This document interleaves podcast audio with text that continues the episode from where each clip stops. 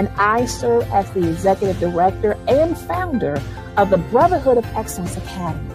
We're on a mission of ending fatherless generations by preparing males for empowerment, entrepreneurship, enrollment, enlistment, and employment.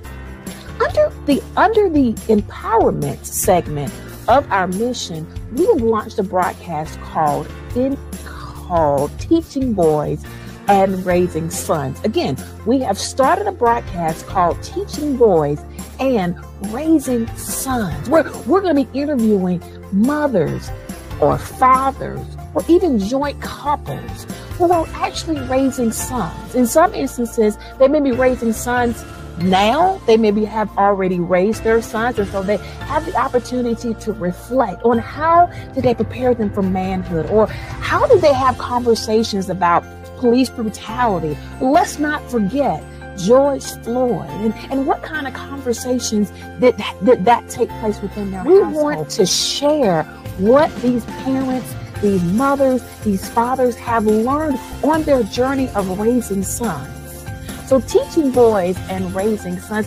everybody can get something out of it. It might be a leadership nugget. It might be something that you have been really wanting to hear other people's thoughts and opinions about it.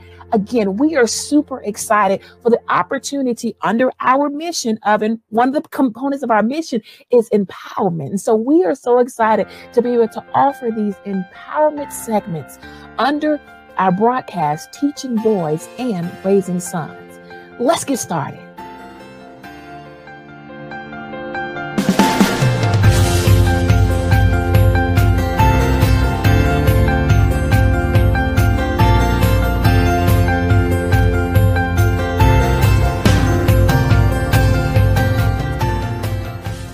Uh, how do you or how are you preparing Caleb for manhood, particularly since he's getting ready to um, transition to uh, another another world. I'll say it that way. I love books and I, I've used books their whole life, and I use certain books that are shockers. I mean, they just shock them to reality. And I've I've found quite a few that we have teenagers. So he's 18, and I try to find books that are just as bold as possible because they're right there in black and white and then we have opportunity to discuss. And just everyone has different gifts to um, write to speak to visualize things. And so if i miss that aspect or if i don't have that gift um, the book can articulate the way i'm unable to and then i can share him with him from my heart. So I know it sounds kind of, I don't know how it sounds, but I use books that um, say what I want to want to say, and then I just reiterate with, you know, the way I know how to say it, the way he knows mama. He still calls me mama. I love it. I, I just thought about that. But yeah, I love oh, it. Oh my god. Yeah, I love it. I mean, I, I appreciate this opportunity because it's made me rethink just rethink a lot about him and what he's going through and his transition. So I'm very thankful to be here. I do mean that. Absolutely. And thank you for being a part of this. Yes. Um, we're always trying uh, wonderful new things, as you know, as a, as a board, board member, try and do new things.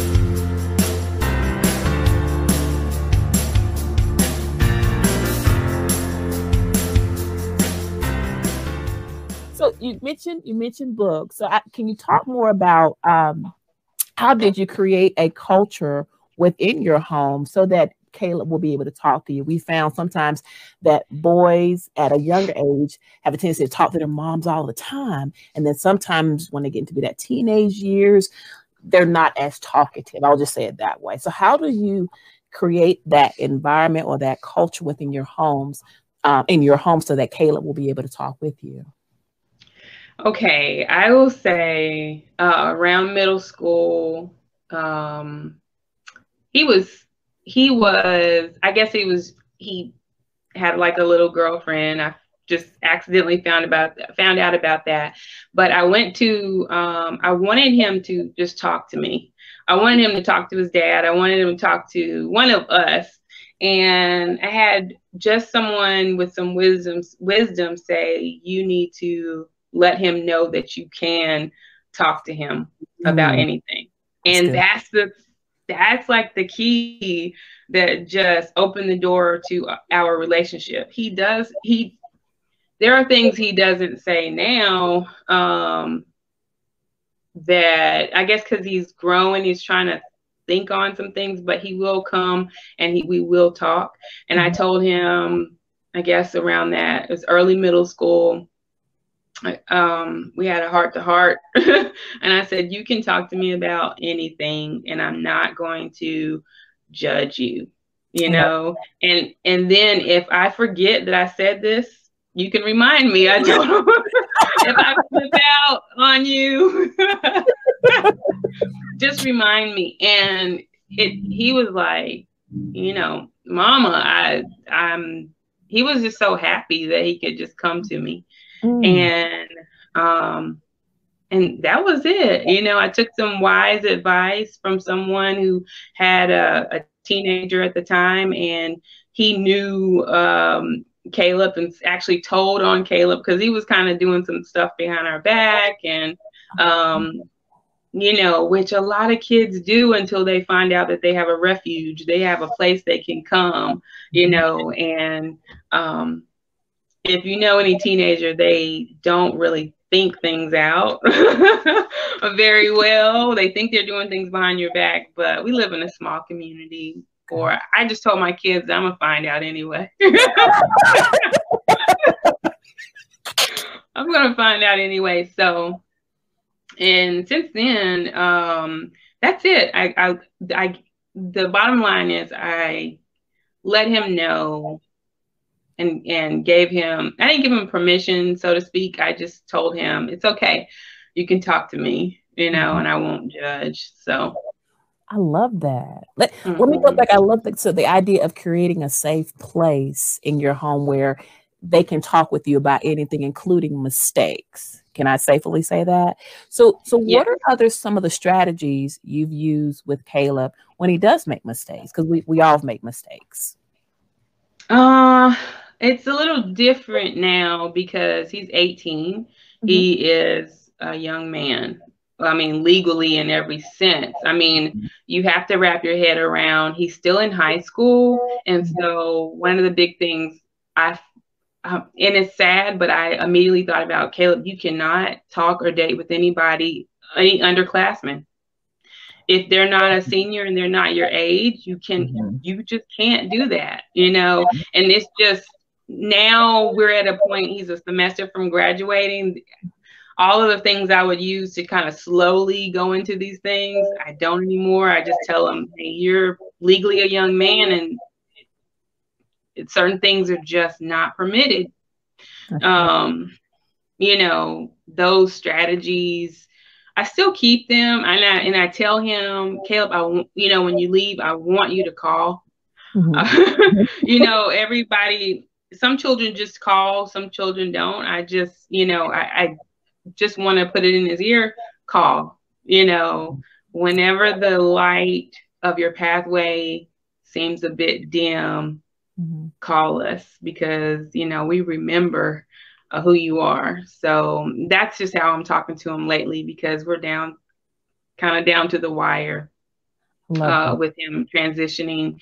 Um, and just, I just might say, you know, we live overseas and he's transitioning to the States. So man, we just can't, you know, reach out mm-hmm. and, you know, go get him as quickly as we would like to. So, um, yeah. So just now it's more like we're just having direct conversations and still reading the books. There's one book I want to just drive home right before he leaves.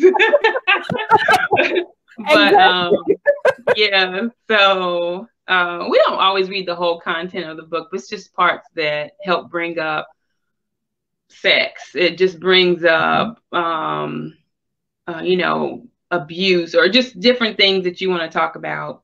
Or I just, you know, another strategy, I just tell them my life story. Tell them I was a teenager. Tell them, you know, that's really big for me, my testimony, sharing those things with my children. And I've only shared them, you know, as they've grown and as they've understood, or if they come back and ask me with a little more detail, I give them more detail. I don't just I don't just spill it, spill it, um, spill the beans, so to speak. Um, I just kind of share it as they're ready to hear it. So I love that. I love that. Mm-hmm. Being really be able to tell your testimony and then of course utilize materials within books to support um, the direction ultimately that you want them to go and, and particularly your, your son in the future that's true i, I will that. say if i can say i know um, the biggest thing is i was reminded that our children have to have our sons have to have their own testimony and we don't want to we don't want to be we don't want to hear about that but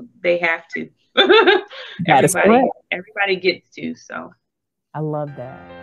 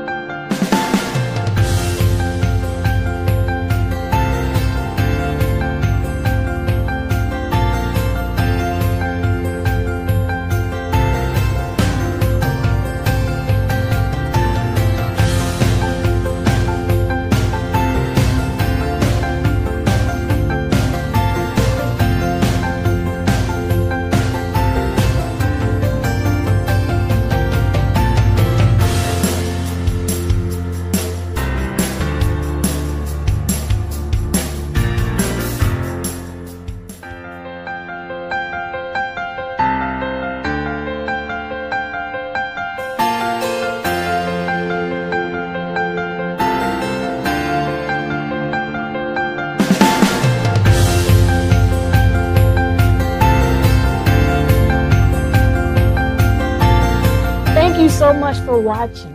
My name is Shamika Smith. I again serve as the executive director and founder of the Brotherhood of Excellence Academy. And again, thank you so much for taking this time to hear a tidbit, a, a word of wisdom, a leadership nugget from our broadcast, Teaching Boys and Raising Sons. If you want to know more about our organization, please take the opportunity to visit our website at www.brotherhoodofexcellenceacademy.org.